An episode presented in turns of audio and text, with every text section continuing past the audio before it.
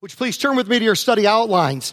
Uh, and as you turn, um, oh, you know what? I forgot one other thing. Tonight at the Hub, uh, we're talking about heaven. So we got heaven at five o'clock on the Claremont campus, and swing the wonder story at six thirty on the Pomona campus. How's that for an evening? So please turn with me to your study outlines, and as you're turning, let me welcome those of you that are joining us online. We're so glad uh, that you're joining us for our study of God's Word. We're so happy for our friends at First Baptist Church at Arco, Idaho, and also the Hangar in Montana, and First Baptist Church in Kalispell, Montana, and Purpose Church Rancho Cucamonga. We are so glad that you're joining us for our study of God's Word uh, as well. Now, we've been doing a series during April and March uh, called Fearless, in which we look at different fears that we have in our lives and biblical principles for dealing with those fears. And all the ones so far have been about fears that we have fear of what other people think about us, fear of being vulnerable, uh, fear of death. And we're going to go back to those kind of fears next Sunday and for the remainder of the, the month of May. But today it's going to take a little bit of a different direction. And that is the fear of poverty. But our approach is going to be, our direction is going to be, what can we do to alleviate the fear of poverty for other people? What can we do, particularly the neediest children in the developing world? And so this is Compassion Sunday, and we're talking about the children that nobody wants. It is our responsibility to bring any and all children to know Jesus. Our children, orphans, and others who don't know him. Now, our theme passage is Mark chapter 10. People were bringing little children to Jesus for him to place his hands on them. Now, as I've looked at this probably a hundred times, you've seen that story. You probably have too. And, and, you look at it, and the hero of the story obviously is Jesus, and the bad guys are the disciples, as we're going to see in a moment. And the heroes are the children. But you know, some other heroes that I never paid attention with until this reading. And that is these parents that are bringing their children to Jesus. If you're a parent or a grandparent here, bringing your children to Jesus. Maybe you're here in this service and your children are in our children's ministry. You are my heroes. If you're involved in children's ministry and Pomona Youth Club and tutoring of kids in the neighborhood afterwards or Awana or ministering to children, or if you're going to feel led by God to do that in the future, uh, you are my heroes, either bringing our own children or if children don't have anybody to bring them or their parents aren't bringing them for, for us to bring them uh, to meet Jesus. You know, uh, growing up, my dad was not a pastor, he was a businessman, but we always had this model to us as a kid growing up. Most Sundays when we drive to church, we'd either have disabled uh, people in our church, somebody that was disabled uh, to help them get to church, or one of the children from the nearby farm uh, that was uh, near to us there where we live there in Southern Virginia. So we'd either have children with us or the disabled or people that were dis- with disabilities uh, that were with us. And most of the time we had somebody with us that we were bringing to church, that we were bringing Jesus. So they had always modeled this for me. Uh, people were bringing little children to Jesus for him to place his hands on them. But the disciples rebuked him. They're like, Do you know how important Jesus is? And you're going to interfere with him with you just uh, merely blessing your children? Now, we don't see Jesus getting angry very often, but when he does, it's interesting to note what ticks Jesus off? That is an interesting question, isn't it? And we don't want to be in that category, do we? We don't want to be in the irritating Jesus category. When Jesus saw this, he was indignant. I tell you, one of the things that irritates Jesus is people keeping children from him. He said to them, Let the little children come to me and do not hinder them, for the kingdom of God belongs to such as these. Truly I tell you, anyone who will not receive the kingdom of God like a little child will never enter it. And he took the children in his arms, placed his hands on them, and blessed them. Now, when Kimberly and I got married uh, 33 years ago this August, one of the theme verses for our marriage that we adopted was James 1 uh, 27. Religion that God our Father accepts as pure and faultless is this. Now, the Bible talks against a lot of religion. Did you know the Bible's anti religion in a lot of places? And Jesus certainly had his problems uh, with religion, of the religion of the Pharisees, okay? But it says here's the kind that God our Father accepts as pure and faultless. So we were like, you know what? Let's, let's not be in the category of what makes Jesus indignant or irritates Jesus. On the other hand, let's find some religion that God accepts as pure and faultless. I want in on that. And the first thing on the list is to look after orphans. That's the first thing on this list of three. Look after orphans and widows in their distress and to keep oneself from being polluted by the world. And so we took this in our marriage as, as a theme verse that we wanted to be somebody that, that looked after orphans. Let me introduce you to some of our sponsored children as well as adopted children. Here's Emmanuel. Uh, he's our compassion child uh, from Tanzania. So he's one of the children that you'll have an opportunity like him and like Tamiko mentioned uh, uh to, uh, he's our sponsor child in Tanzania. Here's Daner. He's another of our compassion children through compassion in Peru. And we have an interest in Peru because our, um, uh, our son John met a girl, married a girl from Peru. And so our grandchildren are Peruvian. And so, uh, like uh, Tamiko had an interest in Ecuador through her husband's family, we have an interest in Peru. So Daner is our compassion child through Peru.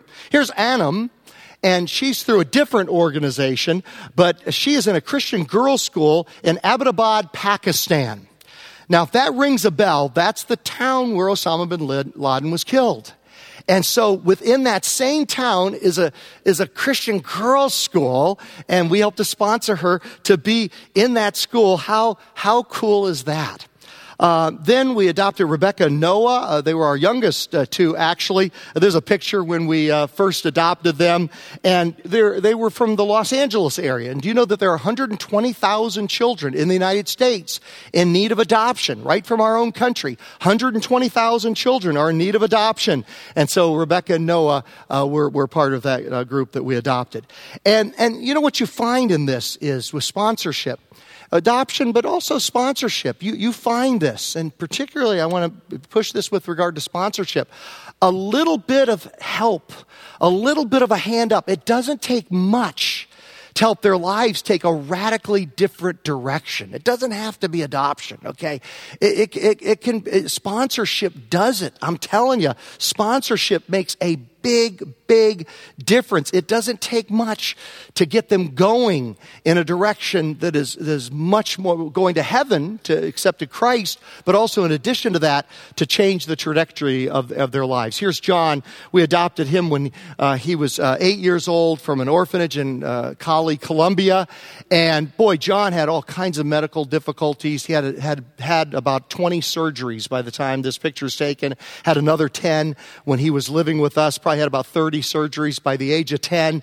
But praise God, like I said last Sunday, he's going back to be a missionary in Peru and met a Peruvian girl who's a pediatrician in the church uh, there that he attended. And the two of them are going back this summer as missionaries uh, uh, to Peru. It didn't take much to get it going in, in, in a totally different direction. Here's Andrew. Uh, he was seven years old when we adopted him. This is the day we met him. He's the one with the New York Giants uh, t shirt on. And, and this is him at his orphanage with all of his buddies there at the orphanage. First time we met him, he's uh, John's brother, full brother, seven years old. And the thing about Andrew that was so interesting is that he was fascinated by the jet when we flew home. You know, he, first time he had ever flown, and he was just fascinated by that whole thing and, and just very interested in the mechanisms of the jet and what was going on with it. And, and lo and behold, he eventually becomes an airline pilot for ExpressJet, and now he's an air traffic controller. Um, he's, one, keeping you safe in the skies of Southern California.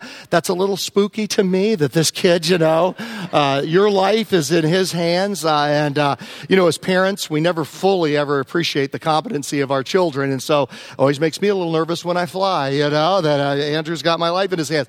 But, you know, that just demonstrates that through sponsorship, you know, just, just a, a direction in, in, some ways even more effective with their parents in their own home country situation, that through sponsorship, you can just make a tremendous difference in the trajectory and the outcome of one of these children's life and most importantly, of their eternity.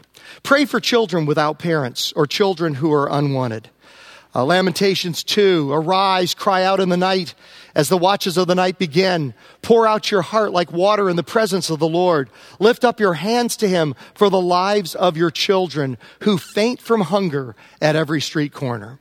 How did Jesus handle the issue of unwanted children? Well, as we saw in Mark 10, verse 14, He says, I want them.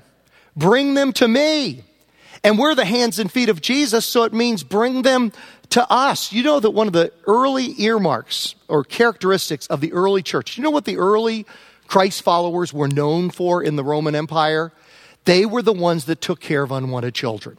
It's what they were known for. From the, from the very beginning, uh, the Romans used to take their uh, children, and if they didn't want them, particularly if they were girls, baby girls, and Tamiko was just talking to us about uh, young girls at risk and our church's ministry uh, to, uh, to, them. And, and just, uh, by the way, if I can brag on Tamiko, big article in a magazine, nation, nationwide magazine through Lifeway, and just featured um, her human trafficking ministry that, that she leads, that she's a, a part of. Don't we appreciate Tamiko? Let her know how much you appreciate her.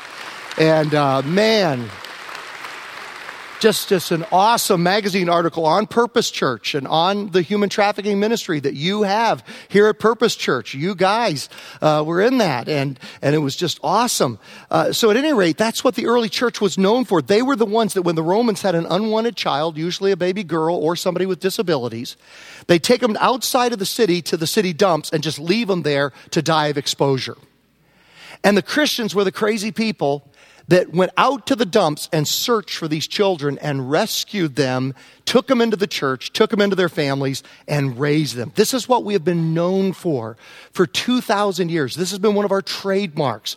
Oh, yeah, the Christ followers, they're the ones that take in unwanted children. Everett Swanson. Uh, in 1952 was a pastor from Chicago. He goes to Korea during the Korean War uh, to uh, preach to the troops, United American troops, United States troops, and also to the Korean troops. And while he's there, he's on the streets one day, and he sees the garbage men collecting the garbage from the streets in the morning.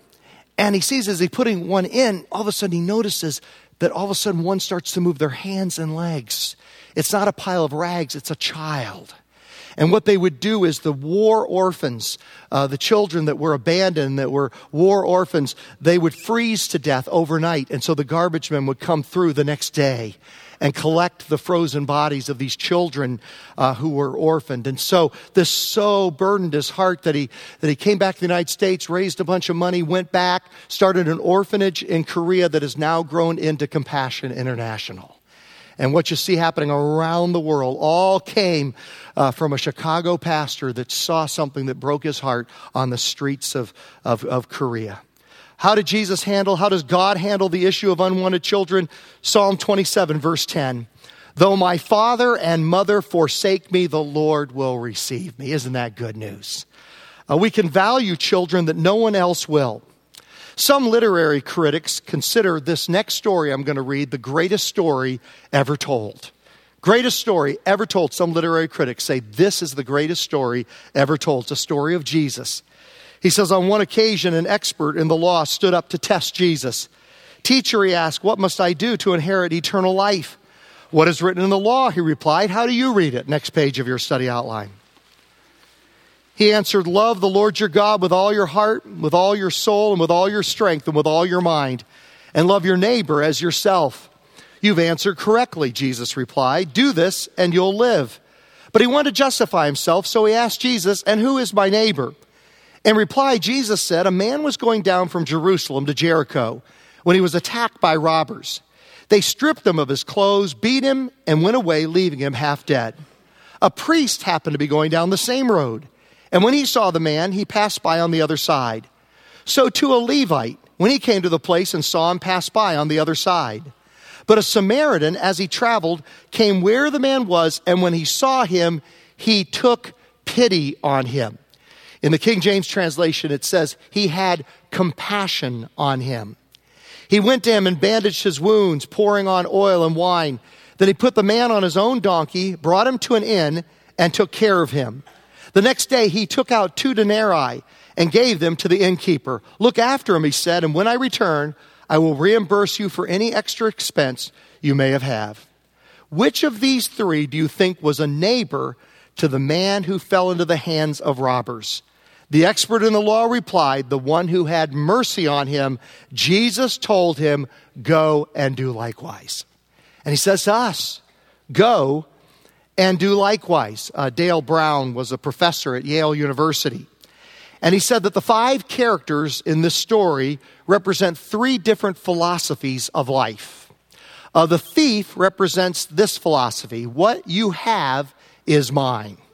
What you have is mine. And he would say, Dale Brown would say, this is the basis for socialism or communism. The priest and the Levite, their life philosophy is what I have is mine. Okay? And that's capitalism without God. Dog eats dog, survival of the fittest. What I have is mine, and tough luck for you if you don't have as much as I do. Uh, the Good Samaritan, on the other hand, represents this life philosophy what I have belongs to you. Uh, this is the Christian philosophy. This is the philosophy of Christ followers. Not uh, capitalism without God, what I have is mine. Not socialism or communism, what you have is mine. But instead, the followers of Christ, our philosophy is what I, ha- what I have belongs to you, and I will voluntarily share it with you. Uh, we can help to feed them, we can give them affection, we can offer these children words of encouragement. We can bring them to know Jesus. Do you know that 85% of people come to Christ before the age of 14?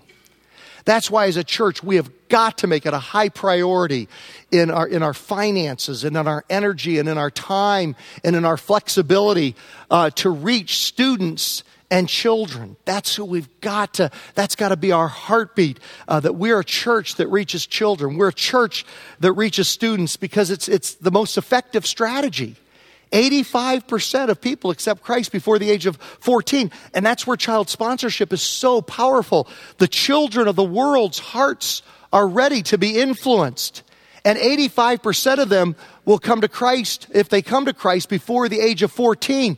So, what a powerful thing sponsorship is because it leads a child. What did that statistic say um, in the video earlier? It said that every four minutes through Compassion International, a child somewhere in the world commits their life to Jesus and to following Him every four minutes. And so sponsorship is such a great way to bring the children of the world to help them to know Jesus. We can be involved in ministry to children. Uh, right here in our own ministry, student ministries, high school ministry, FSM, fifth, sixth ministry, junior high ministry, children's ministry, rocking babies in the nursery, we should we can do maybe god just led you here today because he's laying it on your heart and i don't want to manipulate you or, or, or pressure you in any way but just pray about it and say, God, is, is there a way I could help in children's ministry? After school tutoring with PYC, Pomona Youth Club, after school tutoring every Tuesday or Thursday. I'm sitting in my office and all of a sudden I hear all these kids coming by my window. And I'm like, what's up with that? And I look out, oh yeah, here are all the kids from the neighborhood coming onto our campus uh, uh, to be tutored. You know, this, this week and this Sunday morning, uh, three of our pastors are in Atlanta, Georgia. Uh, Lisa Tony, Lisa Patterson, and Irene Brandon. Irene is our pastor to early childhood, and Lisa Patterson is our pastor to elementary uh, children, and Lisa Tony is the executive pastor over those children ministry areas. So three of our pastors are in Atlanta, Georgia. Why are they in Atlanta this week and, and this Sunday morning? They're there because the best children's ministry in America, if not the world, is at Andy Stanley's church, North Point Church, outside of Atlanta. Andy Stanley, the son of Charles Stanley, if you're familiar with Charles Stanley, uh, basically everybody agrees the best children's ministry in America is at North Point Church.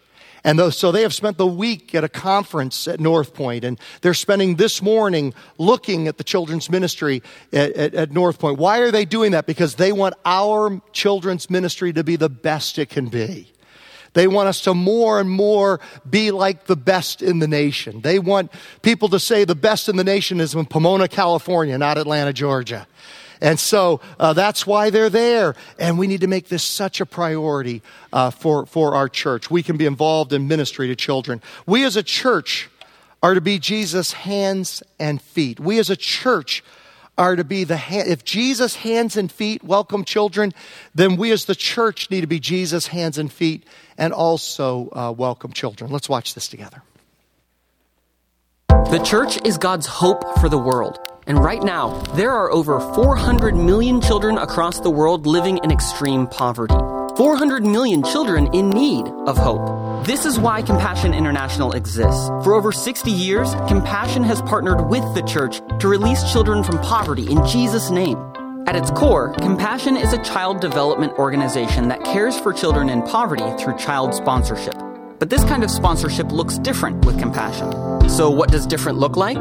First, it looks like the church working together. We partner with churches in the U.S. to sponsor children and with over 6,000 churches in developing nations to deliver resources and programming to those children throughout their entire childhood. This kind of sponsorship looks like relationship. Compassion connects one child with one sponsor to help the child achieve his or her God given potential. The relational investment made through a sponsor's letter to their child is often the thing that helps that child believe that they don't have to live in poverty forever. This kind of sponsorship looks like holistic care. Children sponsored through Compassion receive physical care, educational care, social care, and most importantly, spiritual care, all from their local church. In the last year alone, over 125,000 children made first time decisions to follow Jesus. That's one every four minutes. And for your church, this kind of sponsorship looks like the Great Commission. By partnering with Compassion, your entire church is equipped to serve as global missionaries. And the result is that powerful transformation takes place on both sides. Children meet Jesus and are discipled in a local church. And here in the U.S., sponsors in your church become more globally aware, more engaged, and more generous. This is what sponsorship with compassion looks like.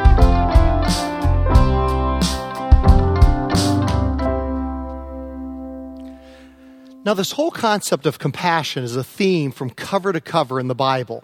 And we usually think, well, in the New Testament, but how about the Old Testament? Absolutely from the, from the beginning of the Bible to the end of the Bible. Leviticus is a book that you don't think of as a very compassionate book, but it was extremely radical for its time. 1400 BC, 3400 years ago, when most cultures, if not all cultures and countries of the world, were all about dog eats dog, survival of the fittest, don't care about the needs of others, only get ahead on your own effort. Here in the midst of that comes Leviticus 19. When you reap the harvest of your land, do not reap to the very edges of your field or gather the gleanings of your harvest. Do not go over your vineyard a second time or pick up the grapes that have fallen. Leave them for the poor and the foreigner. I am the Lord your God. From the very beginning pages of Scripture, God says we are to be people of compassion. Uh, Mark chapter 1, a man with leprosy came and knelt in front of Jesus, begging to be healed. If you are willing, you can heal me and make me clean, he said. Moved with compassion, Jesus reached out and touched him. I am willing, he said, be healed. Mark 6, when Jesus landed and saw a large crowd, he had compassion on them because they were like sheep without a shepherd, so he began teaching them many things. I love this quote by Greg Nettle. Uh, let's put that up there. The latitude and longitude of a birth mostly determines whether or not a child will have access to clean water, health care, and education. We can help to end that.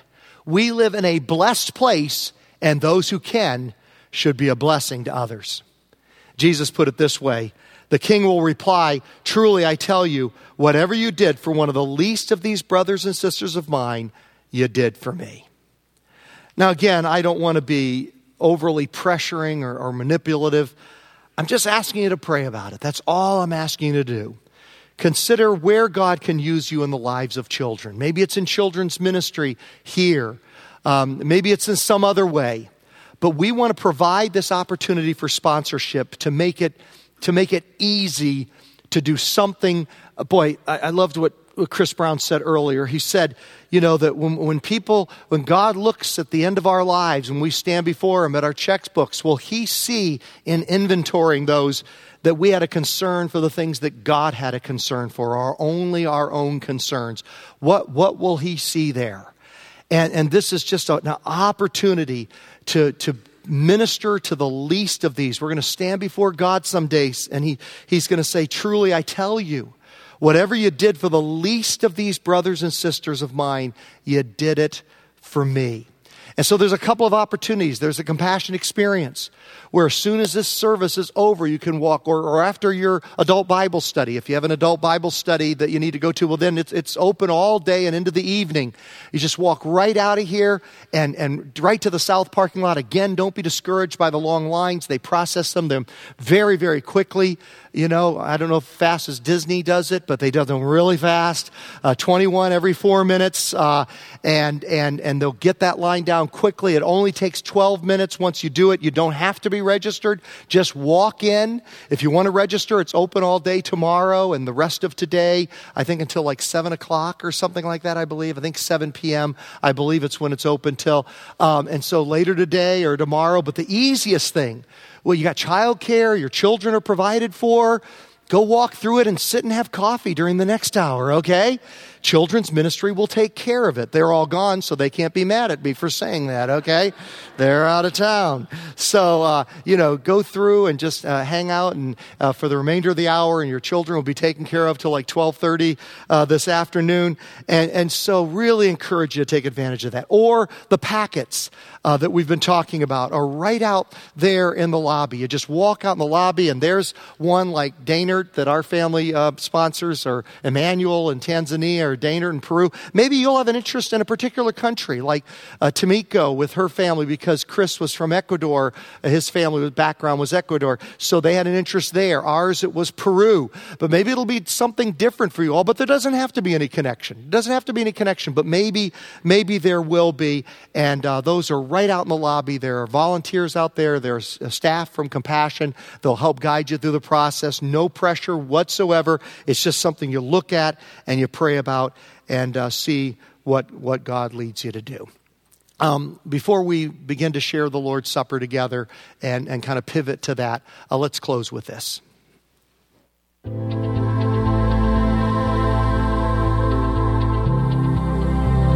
Hi, I'm Jimmy Mellado, President of Compassion International. I want to thank you so much for being a part of this year's Compassion Sunday event. You help speak up for children in extreme poverty who have absolutely no voice, children who are struggling with poor health, hunger, neglect, hopelessness, children who are hurting. And whether your Compassion Sunday presentation was to a large group or a small group, whether you saw a big response, small response, or even no immediate response, you did a fabulous thing by sharing your heart for these children. You did something really important, and I believe God was pleased by your willingness to take the risk and speak up for the children He loves so much. I'm so thankful, too, for your pastor who gave permission and blessing for you to host a Compassion Sunday event and for your entire church family for giving you this opportunity. As a result of Compassion Sunday events like yours across the country, thousands of precious children will begin to experience love, care, and hope like they've never known before. Many will come to know Jesus and put their trust in Him. Lives will be changed forever. How exciting is that? May God continue to richly bless you for speaking up and being a part of Compassion Sunday. Thanks so much.